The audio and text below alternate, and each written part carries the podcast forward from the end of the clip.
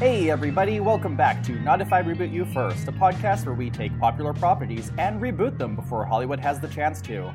I'm Lindsay. And I'm Tanner. And uh, unfortunately, it is just the two of us again. You're, you're stuck with us. Um, our friend Jackie, unfortunately, had to pull out at the last minute. She's fine. It's just scheduling is an arse sometimes. Yeah, man plans and God laughs. Exactly. Tr- trying to organize things between, like, two provinces and three very different schedules between, like, shift work and almost normal hours of work and then just full-on freelance. Yeah, that's... I'm pretty sure there have been more successful stuff yeah. done. Um, so, but we have received her blessing to go on with our original topic. So we are talking about Harry Potter, Fantastic Beasts, and the Crungus of Grungus. Oh, the discourse that is Harry Potter. Oh, the destruction of the entire Harry Potter canon. Yeah. J K. Rowling, did you really have to follow George Lucas's path? The god wizarding revisionist history over here. Which is kind of what we're going to do, but for good, not for evil. So today we're going to be discussing where the problems have come from, what possible solutions there are, because this series is salvageable. Yes, although I think we can debate on how far back we have to go to salvage it. Yeah. Because Lindsay's going to get a bit tinfoil hatty at certain points. Go for it. I, I love yeah. that hat. It is my best hat. Uh, it doesn't help that I have been listening to conspiracy podcasts, so. I mean, we're in the wizarding world, so anything goes. It's magic. We can yeah. do whatever we want. We don't yeah. have to explain it.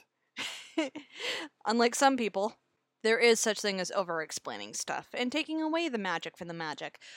Anyway, the topic at hand is, of course, Fantastic Beasts, The Crimes of Grindelwald, which is a very divisive movie now within the Harry Potter Greater Wizarding World franchise.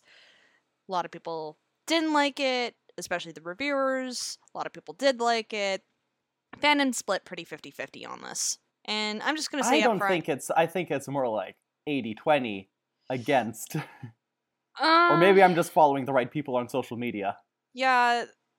Like, according to Rotten Tomatoes, the general audience was um, sixty-seven percent fresh, which isn't great, but it's not like everybody hated it.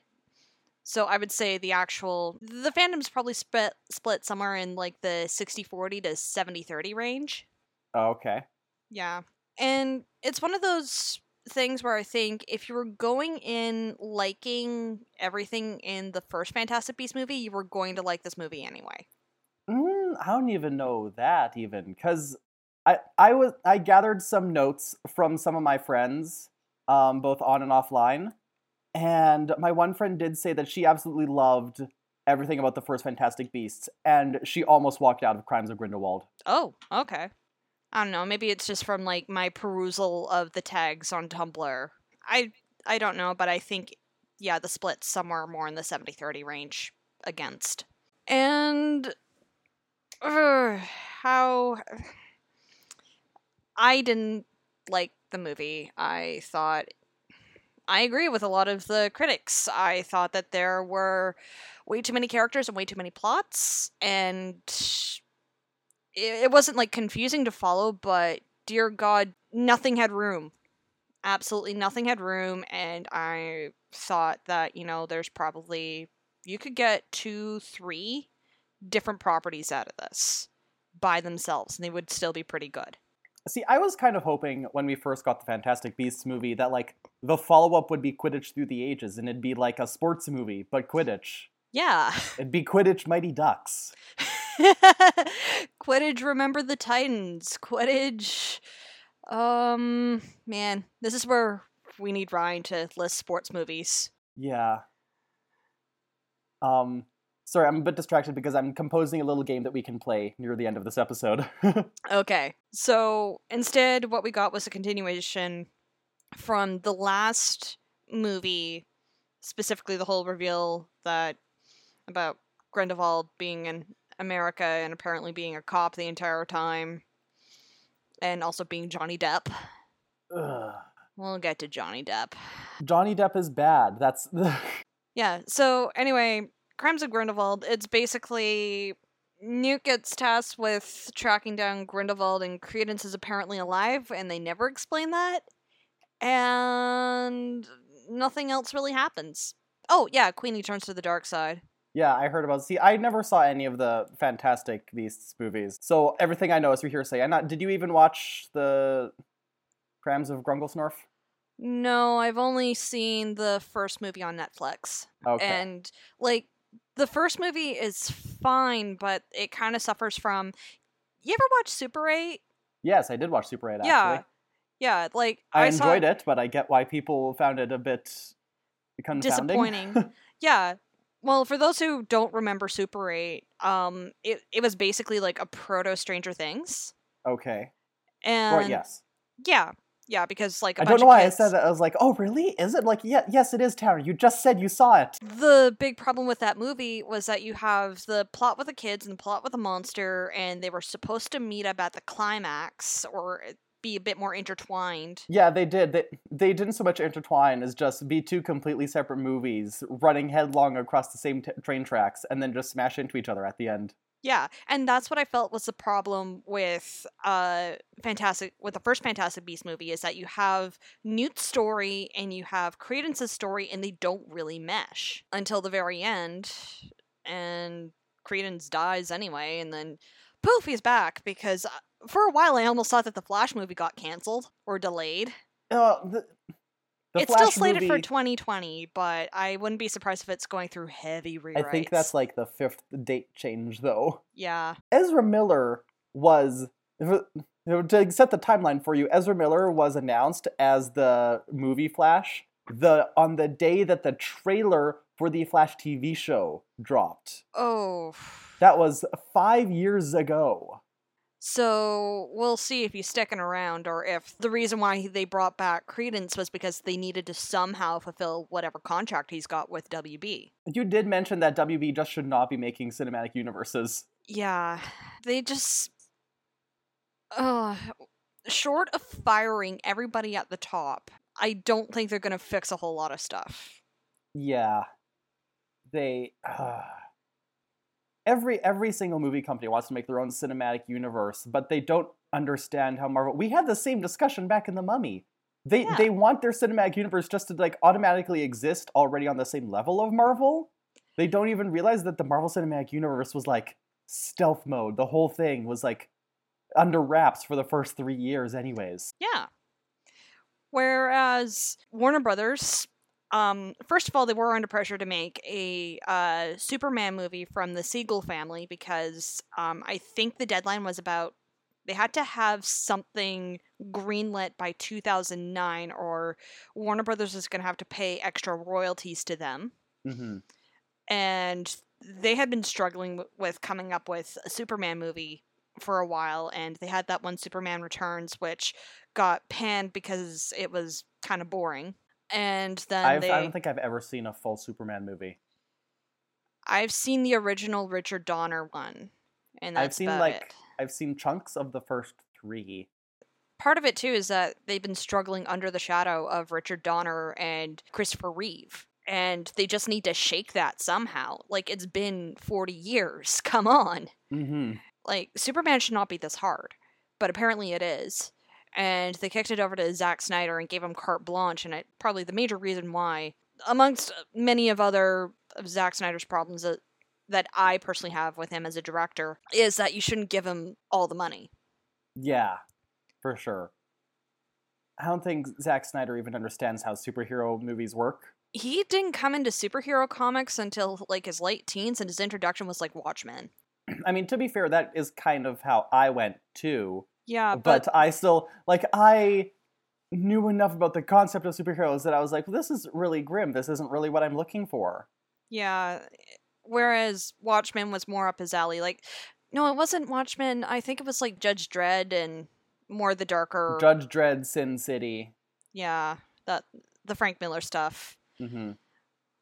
Which, okay, yeah, they're classics, but, like, they don't really represent comic books, specifically the superhero genre, that well. Yeah, like, the reason they went off so well is because they were kind of the antithesis to what people expected. So it was like, oh, it's this crazy new thing. Yeah. Like, they came after, they were the deconstruction after the zaniness of the Silver Age and the zaniness of the Golden Age, where everything was a lot simpler and we were talking about comics marketed towards kids. Mm-hmm. And this and, was like a turning point. It was like, oh, what if we sold them to adults? And yeah, but they've never looked back, and that's why the comic books industry is crashing. The superhero comic book industry. Okay, yeah, that, that's, yeah. Yeah. We gotta qualify that. Yes. If we're talking about graphic novels and just indie publishers, they're doing fine. Indie publishers and graphic novels are great because they know to include the Bicon of the Week. Yeah. Lindsay, can we harvest any Bicons of the Week from the cringe of Grinkeldorf? Maybe Lita Lestrange?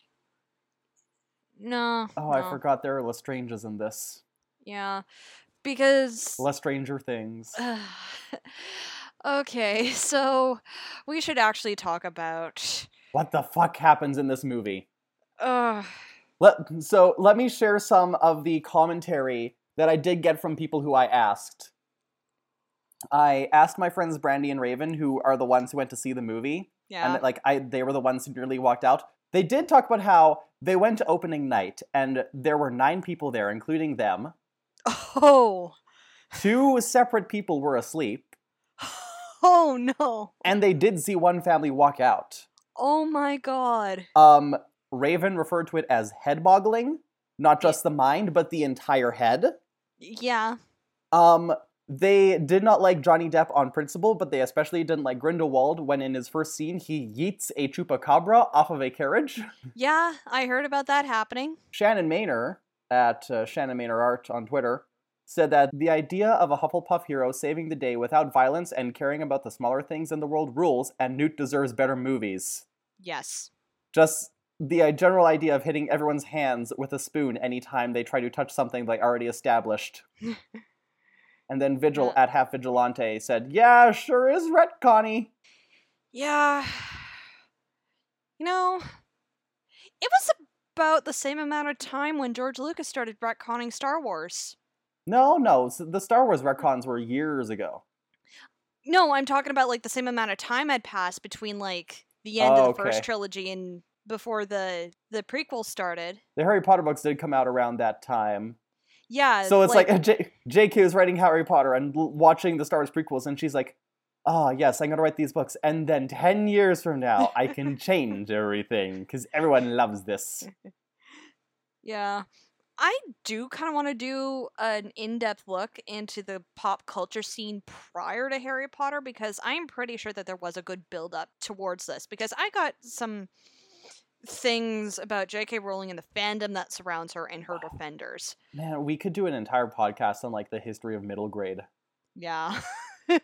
I'd have to hunt down so many Scholastic books from the I used know. bookstores. There are so many used bookstores around here in Ottawa. It's fantastic. So, anyway, J K. Rowling and how she became a god empress. Yes. Basically, yeah. she is able to write things really well in a vacuum. Yeah, like, honestly, I'm just going to say it right here. This is sacrilege to many people, but she is no better than any other Y A middle grade writer out there. She's, like, near the top of the pack, but she isn't the best. Okay. Um, I would argue that she definitely started stronger. Yeah. And she and I... was able... She was able to Uh, tweak her writing style so that it could age up with the readers, I would yeah. say. Because the first Harry Potter book is solid middle grade. Yeah, and solid middle grade. And then by the end, they're definitely Y A. Yeah, and like, she had, especially in the earlier books, they had a very Roald Dahl-esque style, which... Oh, yeah. You know, given probably her influences, she probably read Roald Dahl when she was a kid. Mm-hmm.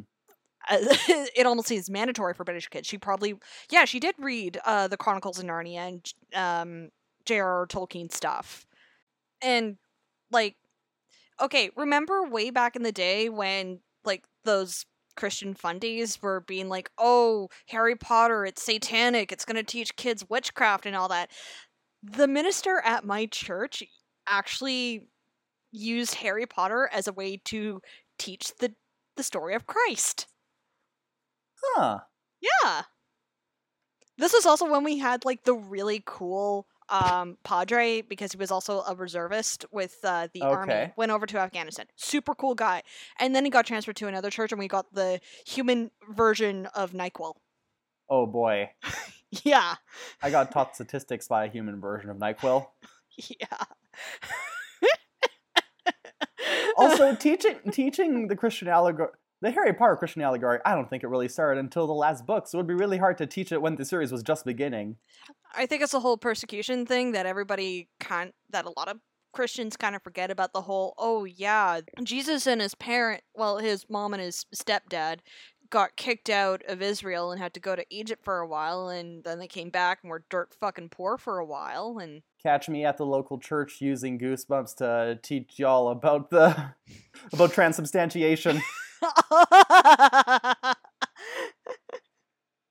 And Slappy the Dummy pulled out a can of Monster Blood and said, this is my body. Yeah. I should yeah. write Goosebumps down. Yeah.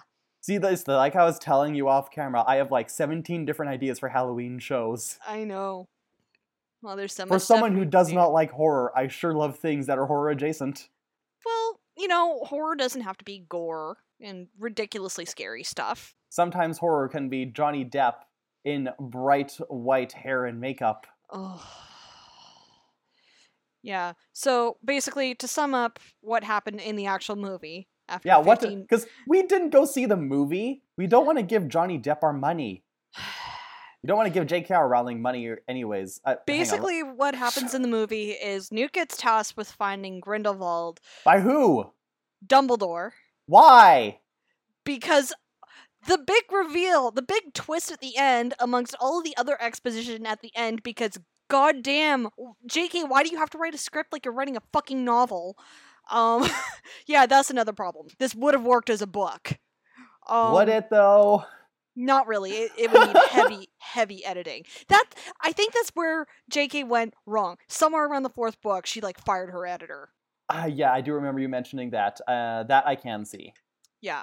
So, anyway. Oh, what if, uh, what if Warner Brothers, being Warner Brothers, just had Zack Snyder come aboard to help direct Fantastic Beasts three? That fight, that ego fight, would be epic. And in slow motion. Yeah, with a couple of speed-ups, the skies would be all, like, bronze. Gerard Butler would somehow be there, which I actually wouldn't mind. Look, three hundred is a completely trashy movie, but it gave us nearly naked Gerard Butler. Okay. Yeah. I, I can see the appeal. I keep forgetting that he's American. No, he's Scottish. Oh, he is Scottish? Yeah. Oh, so I'm not completely off base whenever I refer to him as Gerard. Yeah, he is Gerard. Also, watch Coriolanus. That's where he really shines. He actually can handle Shakespeare very well. Yeah. So anyway, the big climax, the big reason why Newt gets sent to take out Grindelwald and Credence is back somehow from the dead. And as it turns out, oh yeah, big spoiler, Credence is supposedly a Dumbledore. Um, He's the lost Dumbledore. I did. I was trying to parse out how that happened. Apparently, Lita Lestrange got annoyed with her infant child crying, so she gave it to the Dumbledore, like traded babies with someone, and then yeah, one baby died? Yeah, on a boat trip, and people keep calling it the Titanic, but it couldn't have been the Titanic because as far as this timeline is concerned, is about a decade too soon. It's the Wizarding Titanic. The Titanic was already a ghost. Uh, you know what? I'm The Titanic was Nagini the whole time. Oh, yeah. Nagini. We'll get to fucking Nagini. Um, and how utterly pointless she is in this movie. And I am very upset because Claudia But it's the Kim... story ever. It's the story everyone wanted to know. I am upset because Claudia Kim is such a... She's too good of an actress to be in this... I don't know what to call it. Dreck. She needed money for a new car. Yeah. She wanted in... to refurbish her bathroom. You know what? She's probably trying to move into Gangnam over in Seoul. Yeah, we all remember that song, Gangnam Style. Um, I used to work with a Korean woman who actually lived near Gangnam, and she's like, yeah, it's super, super expensive and super, super bougie. Yeah. It fulfills every stereotype you can think of when it comes wow. to crazy rich Asians.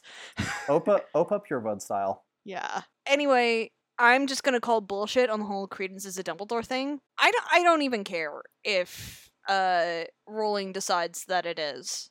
Because like, you don't actually... the, the the joy that you felt for Harry Potter died with this movie.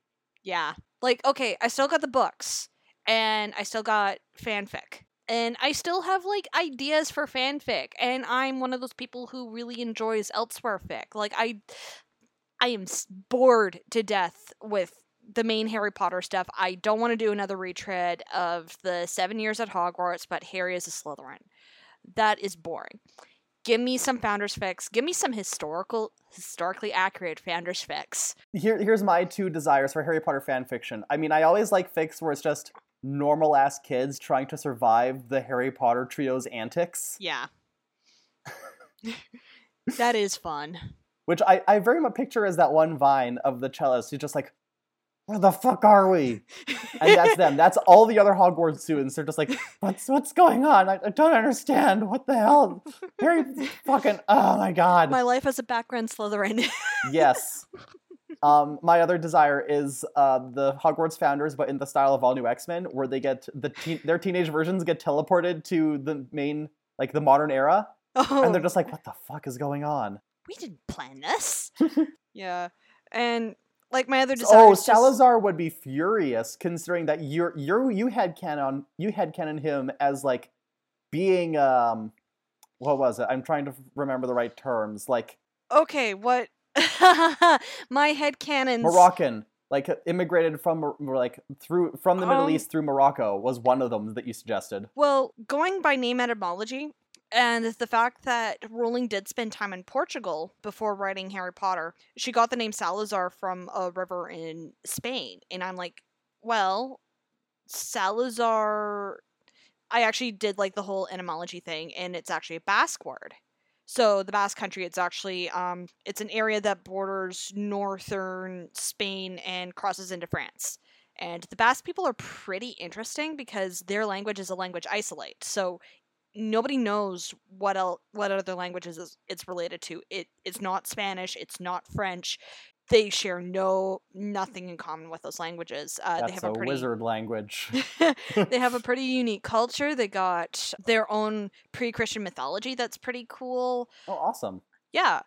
And uh, because at the time...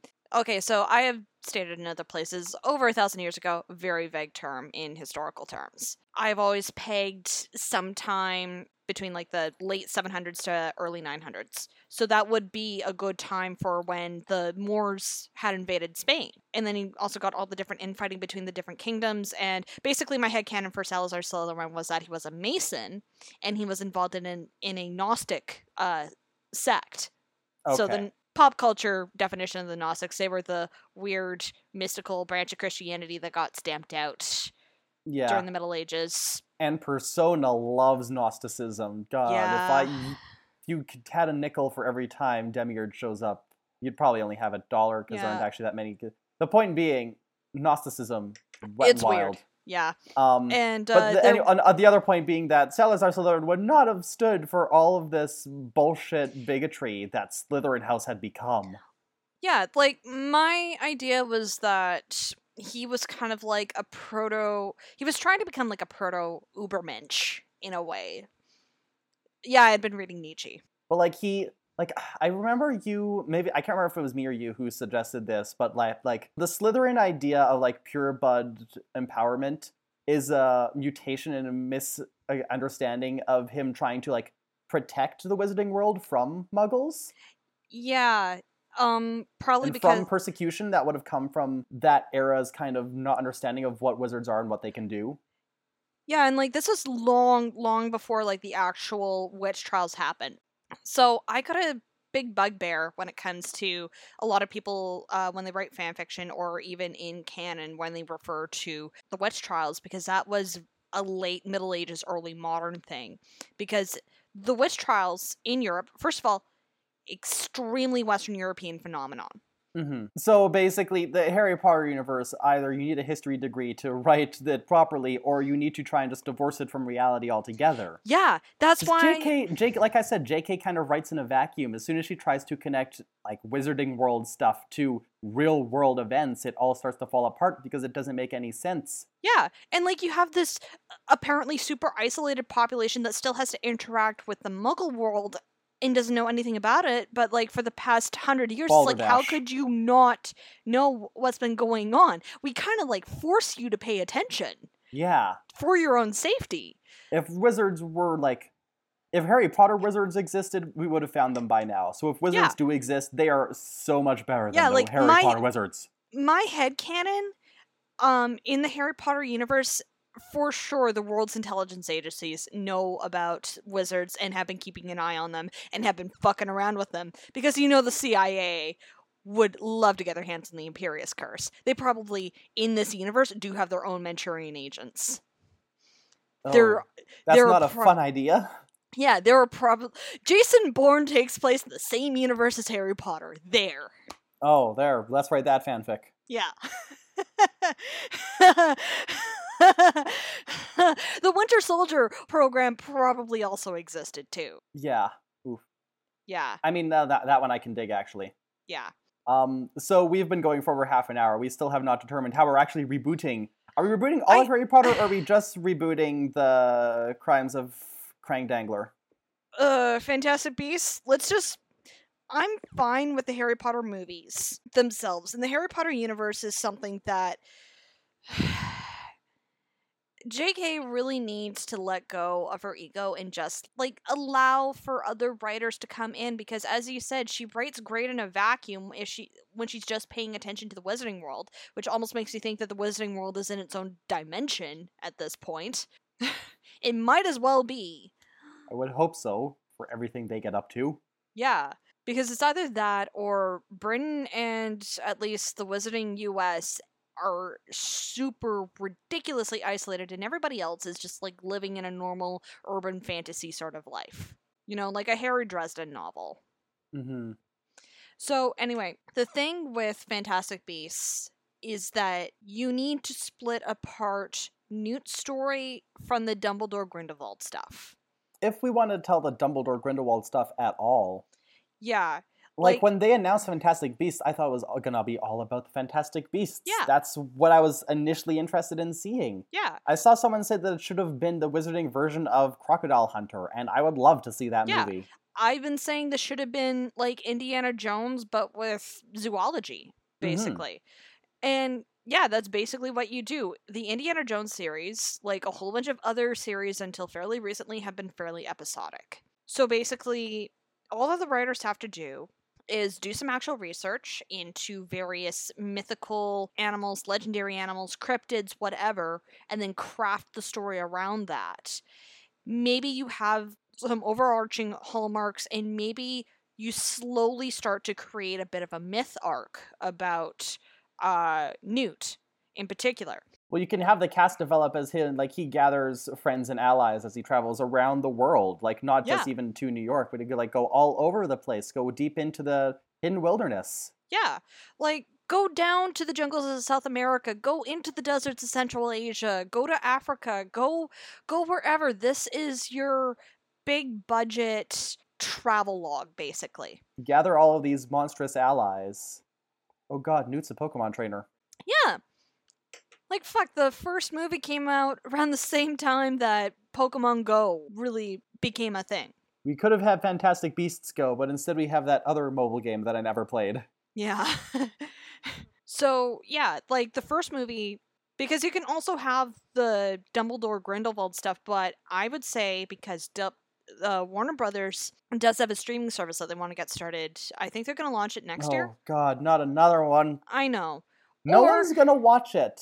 Okay, so... D C Universe is going to crash and burn in two years, mark my words. Or, if there was an executive with uh, actually a couple brain cells between his head, sell it to Netflix. which mm-hmm. people do actually watch because that was one of the first streaming services that people signed up for. Everyone has a Netflix account, either yeah. Netflix or Hulu. Yeah, Netflix or Hulu, just sell it to this. So what you do with Dumbledore and Grindelwald, because the official lore prior to these movies was that Dumbledore didn't really do a lot between his falling out with Grindelwald and their final battle at Nurmengard, or at least that's what we, the public, know officially.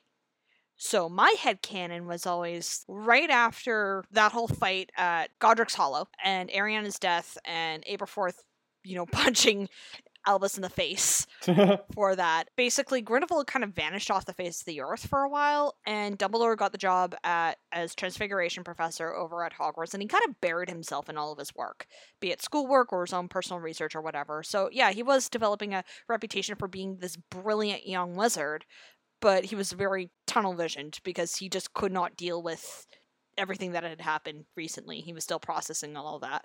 And then World War One happens, and he probably loses a bunch of students because, canonically speaking, a whole bunch of witches and wizards broke the uh, statute of secrecy and joined up with various armed forces to fight in the Great War.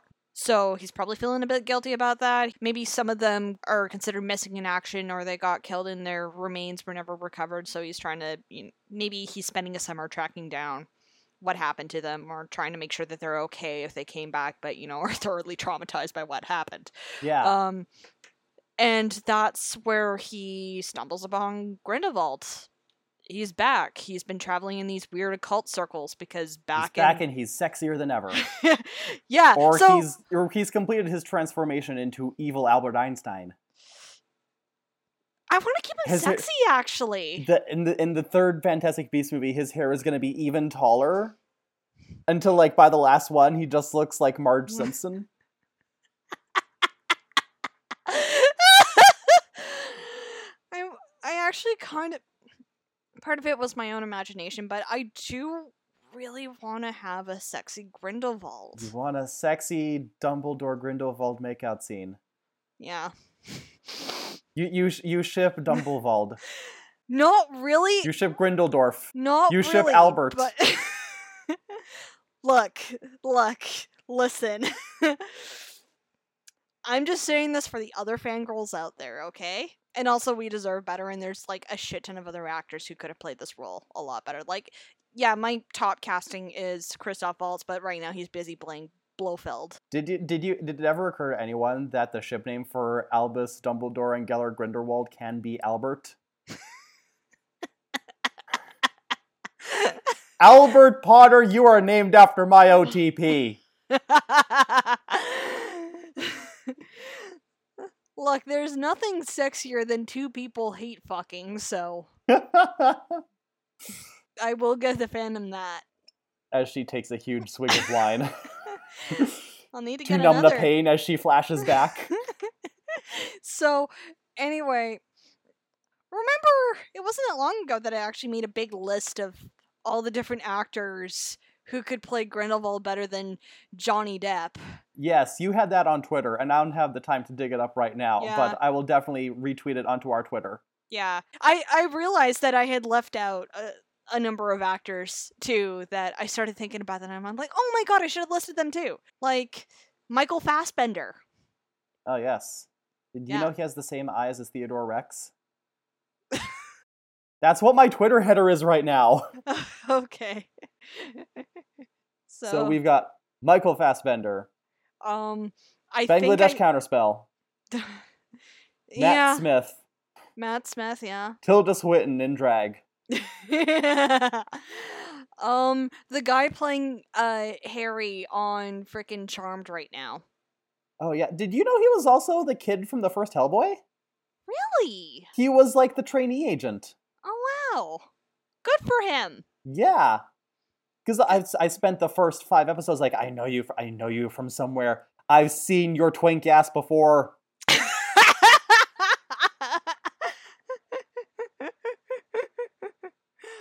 Um, John Sims as Grindelwald might be a bit on the nose because he played the Master in Doctor Who. Yeah. But I feel like that's like the big resume requirement. Mm-hmm. Like you want to play see. the wizard ty- tyrant, then well, I already played the Time Lord tyrant, so kind of go hand in hand. Yeah. Let's see. I've already listed Cillian Murphy and Tom Hardy. Tom Hardy. Ah, Tom Hardy. Tom Hardy will show up playing uh, uh, Flitwick. Yeah.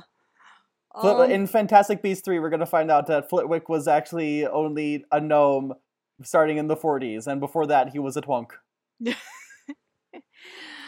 uh, I'm going to need Speaking more of wine. which, um, yeah. I do I do want to keep this around an hour, because we could go on and on. Like I said, we could turn a lot of this into its own podcast. Yeah. So, you, I told you to grab your dice. Do you have two D twenties handy? I have a D twenty. Uh, okay. I'll be right back. I'm going to grab my own D twenty. So this is a game I like to call, What Are We Going to Find Out in Fantastic Beasts three? All right. So, Lindsay, do you want to roll for the character or the reveal? Let's do character first. Okay. So you can roll character. I'll roll reveal. Okay. Uh, nineteen. All right. So in Fantastic Beasts three, we're going to find out that Professor McGonagall is from Atlantis. Will make more sense than her fucking cameo. Wait, she had a cameo? I didn't hear anything about that. Okay, so either Maggie Smith actually did appear, or she was just mentioned as being there as the Transfiguration Professor, but yeah, the Phantom is going crazy trying to figure out if that was actually her, if her date of birth has been retconned, or if that was like her mother or a relative, whatever, and I don't fucking care, because this was a fucking cynical move by Warner Brothers and J K. Rowling to elicit the nostalgia of the older fans. You know what, in all seriousness, I bet McGonagall is going to show up in Fantastic Beasts three. And yeah. she's going to, like, some young hotness, and she's going to be all over Dumbledore, and Dumbledore will be like, no, I can't. My heart is already broken. I can never love again. And they still won't make any mention of the fact that's because he's into dick. yeah, yeah. So anyway, going back to my whole I idea. Heard, I heard that the closest thing is that someone's like, I heard that you and Grindelwald were brothers, and he's like, we were closer than brothers. Yeah, that's basically all that happens. Like, look... Um, the Dom has said it better than me, but basically we don't need to see Dumbledore roll out with four fucking oiled up bears. We don't... All I Those are some to... really fantastic beasts. All we need to know is, is he going to pull his fucking punches when it comes to Grindelwald? Because the reason why he can't actually fight Grindelwald until nineteen forty-five, apparently, is because they made a blood pact, which is the a cl- it is like an unbreakable vow without actually being an unbreakable vow. Ugh.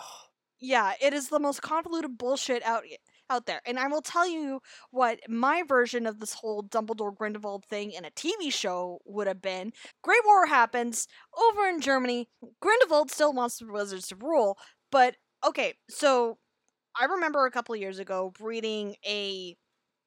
No, it wasn't a couple of years ago. It was last year. I read uh, this one headcanon that was posted on Reddit about the difference between Grindelwald and Voldemort in terms of, like, who they were targeting for their followers and all that. So Voldemort went for the elite of uh, British Wizarding Society because that was all about, like, preserving their rights in humongous quotation marks.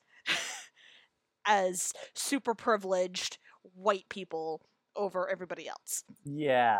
Whereas I think Grindelwald would have taken a few um, notes from one Benito Mussolini's playbook and go for angry, disenfranchised working class people and saying, no, you're not the reason why everything sucks around here. It's these elites who have been tied to, like, the old Muggle elites and the Jews and all that sort of stuff, because he's over in Germany at the time, and they have they did not accept the fact that they were actually defeated. Grindelwald made the brooms run on time. Well, wait, no, the wizarding the wizards already have trains. What am I thinking? Yeah. He made the flu network run on time. um, do you want to roll another one? Sure. Five. All right, five, and I got three. So in the next movie, it's going to turn out that Queenie is Romani. Ooh, oh. That's not going to work out now. Yeah, oh yeah. Queenie, who is a coded Jewish character, sides with the wizard Nazi. Oh, Lord. Oh, yeah. I yeah. did ha- hear someone point out the fact that the Deathly Hallows symbols is a wizarding swastika, basically. Yeah, like, okay, yeah, I get it that the swastika was horribly appropriated by the Nazis and all that, and yeah, the Buddhists and Jains still use it, but they got a reverse swastika, which is much better, yeah. honestly, from a Western audience also standpoint. Like everyone all, all the groups that used it before it got appropriated were like, well, this has been associated with pretty terrible stuff now, so we're just gonna cancel it. Yeah, like, and the, everyone was fine with that. Like uh there was oh what uh Native American group was it? I I want to say it was the Hopi. They had used the swastika for thousands of years in their art, and then when the Nazis it's a really came... simple geometric design. I think yeah. I was, I think I casually drew some swastikas on my notebook because oh look, lines, and then someone's yeah. like, Tanner, that actually means a really bad thing. Like, oh okay, and so instead I started drawing like spirals and stars. Actually, I think I did a hard switch and flipped to Stars of David and like, Tanner, why are you drawing those? Like, because triangles. yeah. I'm I'm three. I don't fucking know what shapes mean. Yeah. So.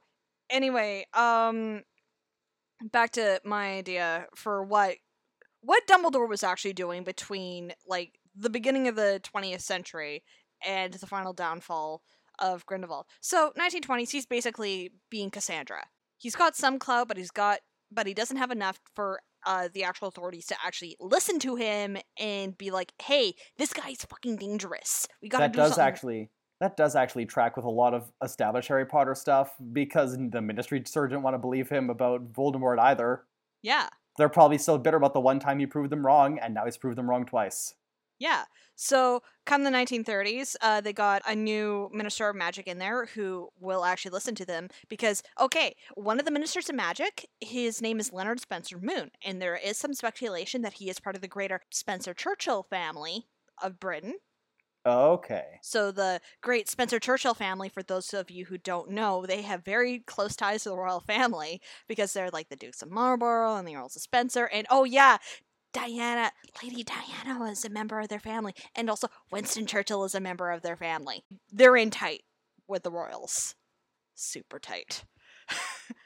So there's speculation that Leonard Spencer Moon might have been a cousin of Churchill. So, World War Two happens. Oh, look who's going to be friendly to me, saying that Grindelwald is a bad guy.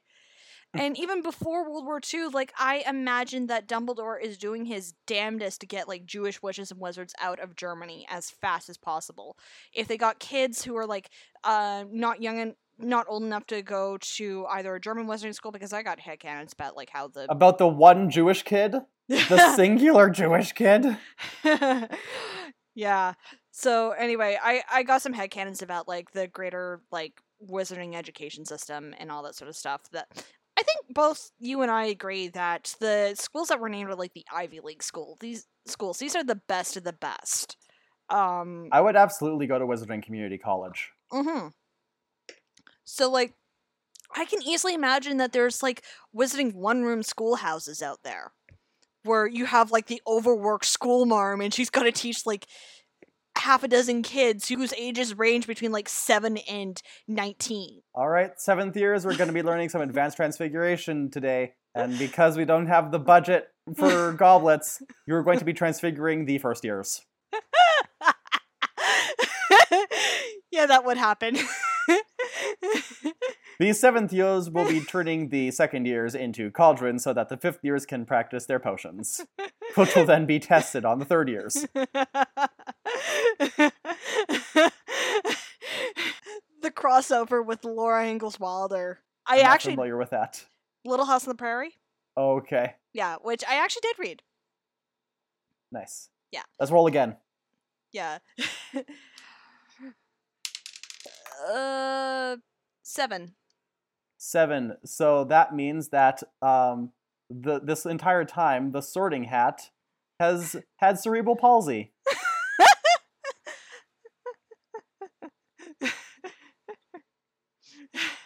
Okay, so anyway, nineteen thirties, Dumbledore is actually being a pretty great guy, trying to get people out of Germany before he knows that World War Two is going to happen, no matter what anybody does. Grindelwald, he's gaining power, he's in with the Nazis and all that. And then World War Two hits, And around nineteen forty-one, there's a little organization formed by Prime Minister Churchill called the Special Operations Executive, which he rather pithily said their mission was to, this is an actual quote from Churchill, set Europe ablaze. Ah, damn. Yeah. So their job was to basically be parachuted into Europe, gather intelligence, set up resistance cells, and blow shit up. I love this. Yeah. Remember how much I love X Company? Yes. And what it was about? Yeah, so X Company was like the best T V show that the C B C ever produced. Their only good T V show since The Beachcombers. I will say that. I am going to be that fucking ballsy of a Canadian. Take that, C B C. We know you're listening. Yeah. So, uh, X Company, and everybody should seek this show out. It's about a team of S O E operatives from Canada who are sent into France during World War Two and fuck shit up. It is awesome.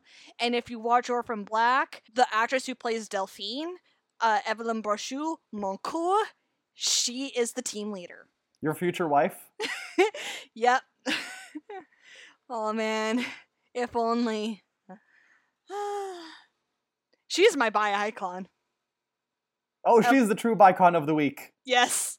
Because Harry Potter is so shitty, we had to go outside of the franchise. So, yeah. The rest of the series would be like Dumbledore helping with like training witches and wizards to become S O E agents, because the best thing about this too is that they actually wouldn't be breaking the statute of secrecy, because there's a little piece of legislation called the Official Secrets Act that they have to sign, which basically says that everything that they do, they basically have to take to their grave or whenever the government decides to declassify their stuff. And such as the cla- governments don't declassify stuff. There's stuff from World War Two that hasn't been classified. I learned recently, um... So in Canada, there's this big point in our history, especially our labor history, called the Winnipeg General Strike. It happened in nineteen nineteen, so the hundredth anniversary for that's coming up. It was this major thing that happened. It was a big game changer for labor reform in Canada, because it also coincides with the first Red Scare. The police got involved, a bunch of people died, it, it, it got messy. But there are still files pertaining to the Winnipeg General Strike that are still classified secret. And this is a hmm. hundred years going on. So yeah, you could be a wizard and be part of a Muggle spy agency, because most of the stuff that you're probably going to do, you are told, we can't even write about this shit. So yeah, you're going to have to. Nothing you did actually happened. Yeah. That, yeah, that sounds like a much more interesting thing than whatever the hell they're doing with the Crunch a bunch, bunch a bunch. Yeah, because I said what a lot of people who actually saw the film said, what a lot of reviewers have said. The big problem is you have at least two major plots going on that suffocate each other. And if they were just separated out into their own things, they could be really good. Absolutely. I would watch Hex Company. Yeah! Now I'm actually going to have to get... Once I got some free time, I'm actually going to have to write some fanfic now. You're going to have to put a pin board together. Yeah. uh, Break out that emergency aesthetic. Yeah. I think I think we've we've fixed it as much as we can. Yeah. There there are probably people deeper in it than us that have found even deeper rooted problems, which we would yeah. agree with wholeheartedly. Yeah, like, like we we didn't even touch on on like the whole racism and sexism things that have been pervading the series since forever when you actually look at it in hindsight.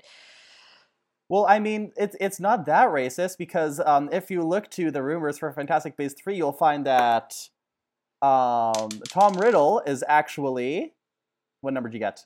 Four. Tom Riddle's gay. That uh, that's, too, that's too basic. We're getting all the basic ones. twenty. Uh, the Whomping Willow is Kryptonian. It's a crossover. I'm up for a crossover. Credence is actually the Flash who ran too fast and went back in time and then got amnesia.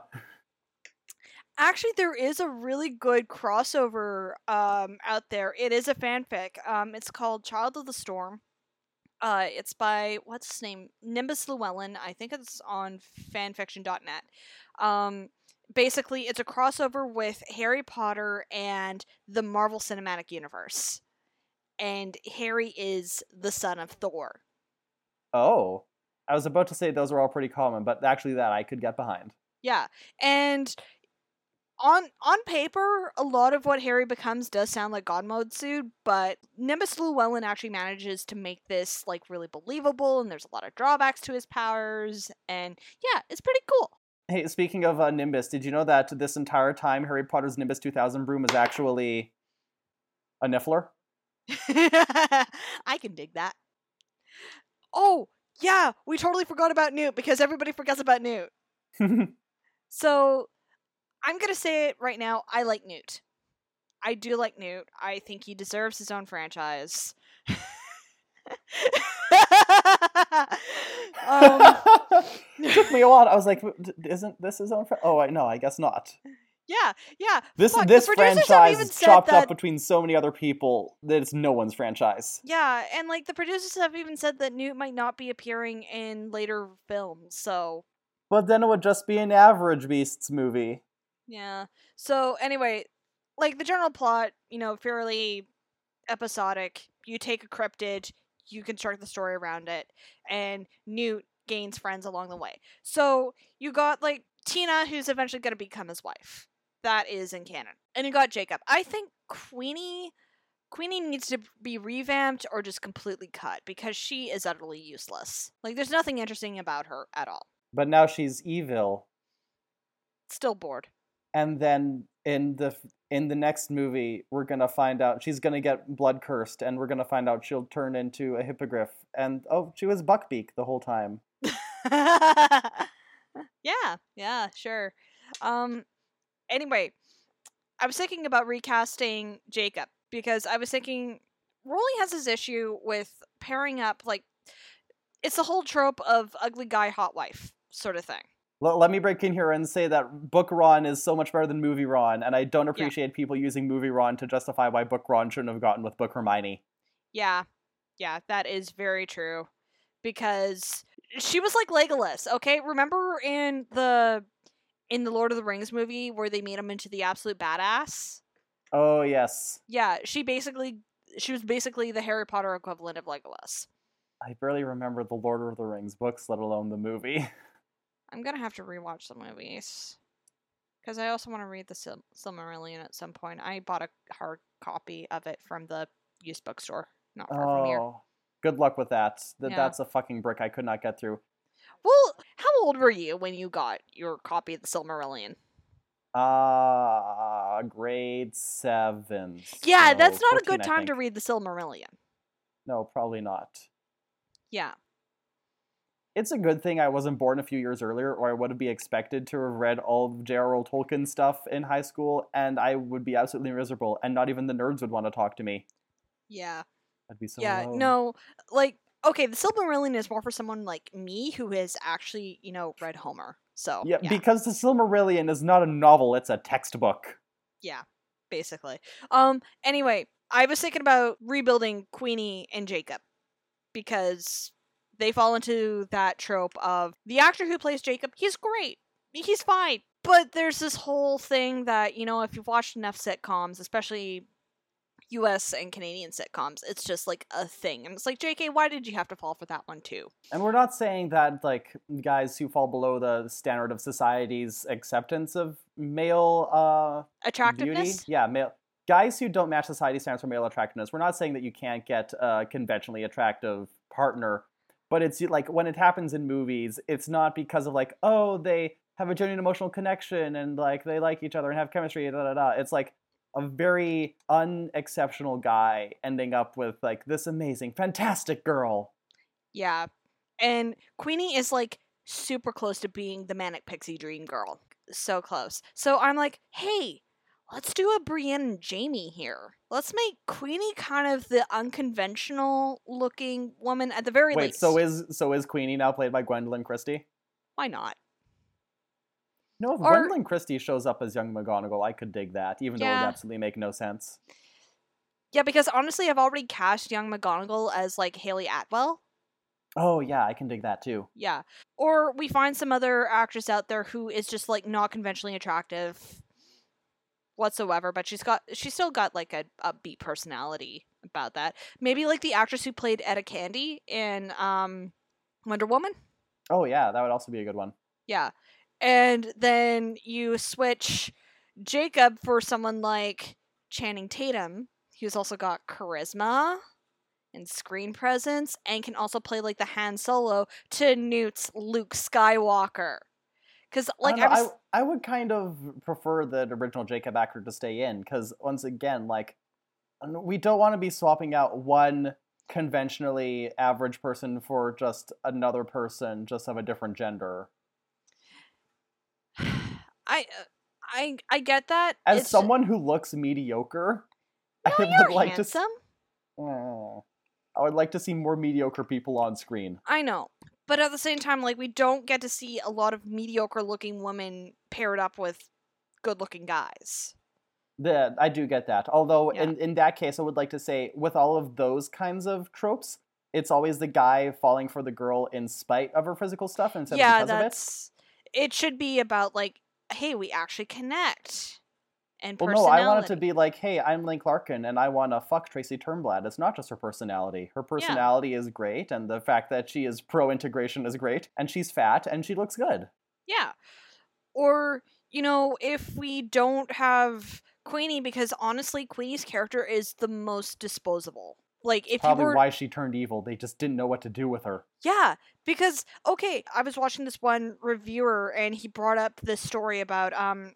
It was a Kevin Smith movie, and I forget what it was called, but Bruce Willis was in it. The only Kevin Smith thing I can think of, and it doesn't even have Bruce Willis, is just Degrassi. So, um, at one point, Bruce Willis takes the script away from Kevin Smith and just straight up starts ripping out pages and is like, we don't need this. This is chaff. This is fluff. Don't need this. Don't need this. Don't need this. It was still not a great movie, but he probably saved it from being a really terrible movie. Wait, did that happen in real life or did that happen in the movie? That happened in real life. Okay, because it is Kevin Smith, so I wasn't sure if the movie just ground to a halt halfway through, so Bruce Willis, the actor, could show up to fix the script.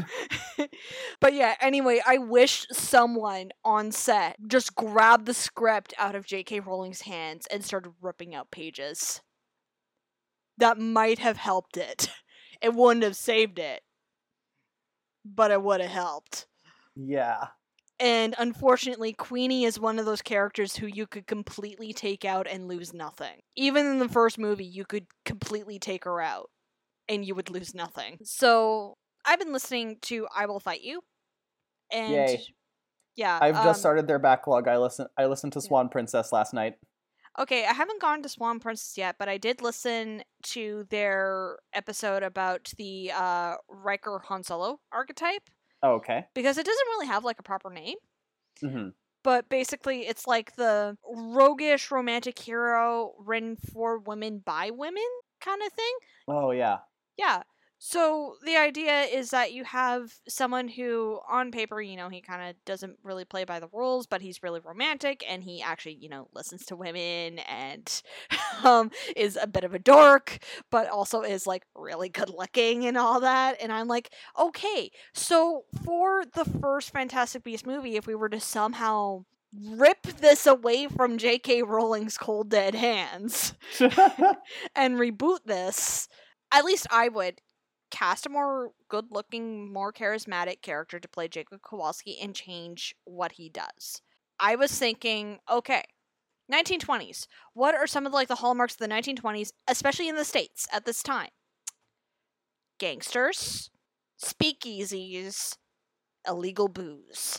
So the premise for this movie and how the Fantastic Beasts get out of the suitcase and start wreaking havoc all over New York is when Newt gets off the boat, his luggage just so happens to look like a piece of luggage that has a whole bunch of cash that's supposed to go to some mobsters. Oh. He gets that piece of luggage. They get the one with the Fantastic Beasts. They open it up when they get to wherever they're supposed to be to check on it to make sure that the stuff is there. The gangsters get a face full of Fantastic Beasts. And Newt's like, what's all this money? And so we get like a foot chase across New York and probably outside of New York where the gangsters are trying to track down their money because maybe they, I don't know, it's the kind of like connect the dots sort of thing between those two. And Newt encounters an F B I agent, because the F B I was around at the time, named Jacob Kowalski. He's played by Channing Tatum here. You just want to look at Channing Tatum. Yes! Also, he's bi! So we can have some actual bisexual representation in this movie! Yay! Because, dear God, we don't see enough bi guys unless they're fucking villains. Mm-hmm. I'm looking at you, Kevin Spacey. It's, it's bad. Yeah, it's really bad. We need some positive male bisexual, male pansexual representation. Yes, for sure. Yeah. So basically the first movie is just like them trying to outrun the mobsters.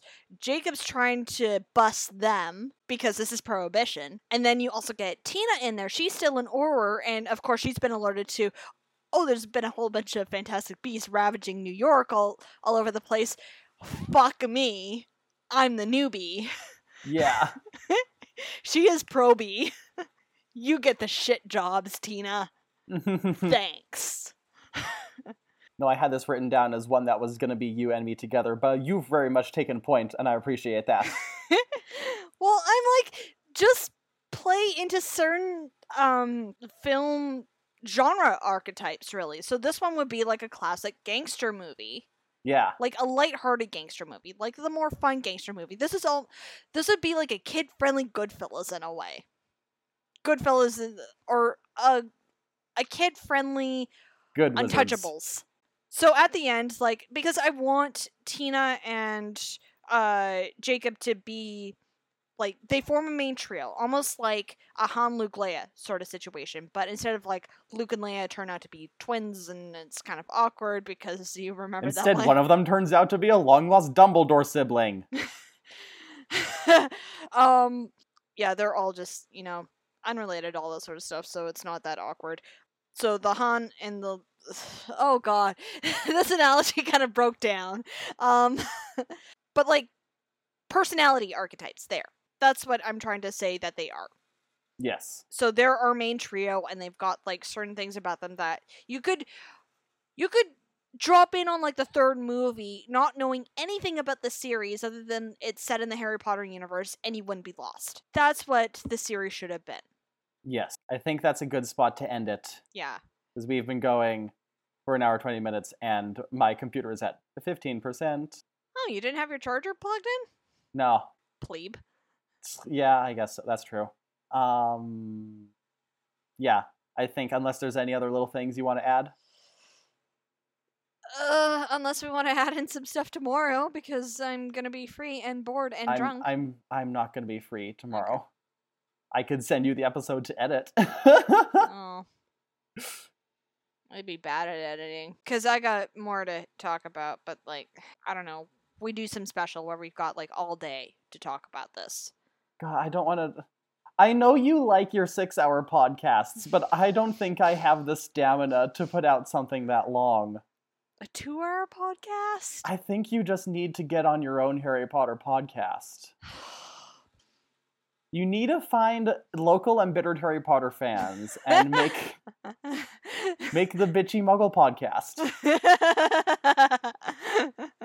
Where we talk about fanfic and headcanons and how this series has gone down the drain.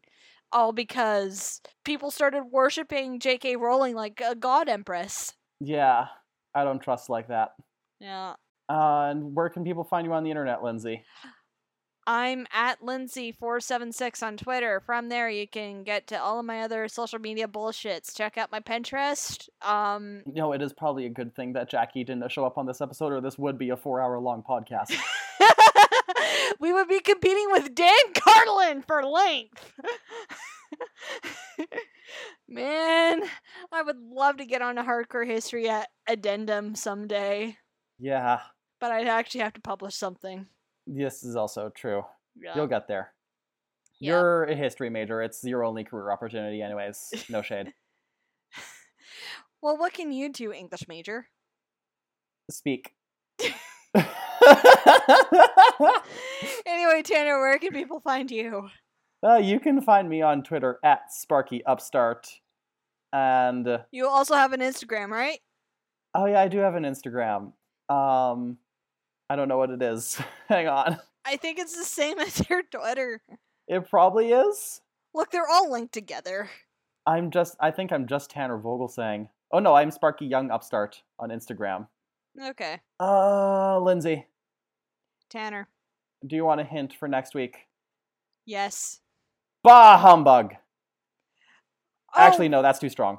Yeah. I already know. Do you? Do you, Lindsay? Do you? I don't think you do. Tanner, I haven't slept in about two days. I'm not going to Lindsay, I don't think you're ready for this cranberry jelly.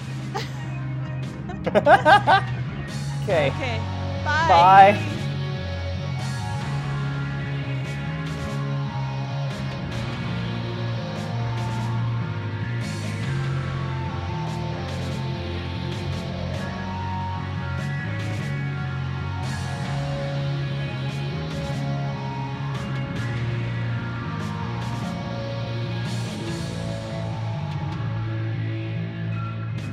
What my version of this whole Dumbledore Grindelwald thing in a T V show would have been. So, yeah.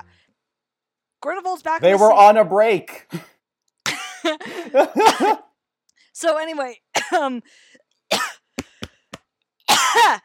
Drink some wine.